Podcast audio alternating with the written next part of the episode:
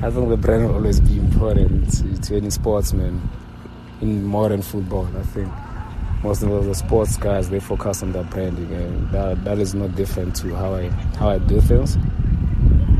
And then uh, I think there's so much to achieve and so much to to get out of football and life. And luckily enough, I'm still on the right path. I don't have so much of injuries, so that puts me in a good position to actually grow and get better. I think it's huge for everybody. And luckily enough for me, it comes at 25. For label, it comes at 23 or 22. So it's actually good for a lot of guys, and it will be my first time as to, and also for the other guys, it will be their first time. So and it's good for the nation also to show that we were able to go there and to compete and win it. I look, I'm just trying to take everything as it comes and then focus on my journey. I think that's very important to in my career to only focus and there's a lot of important things that some people might not might not see it in that way, but um, they are they're allowed to have say.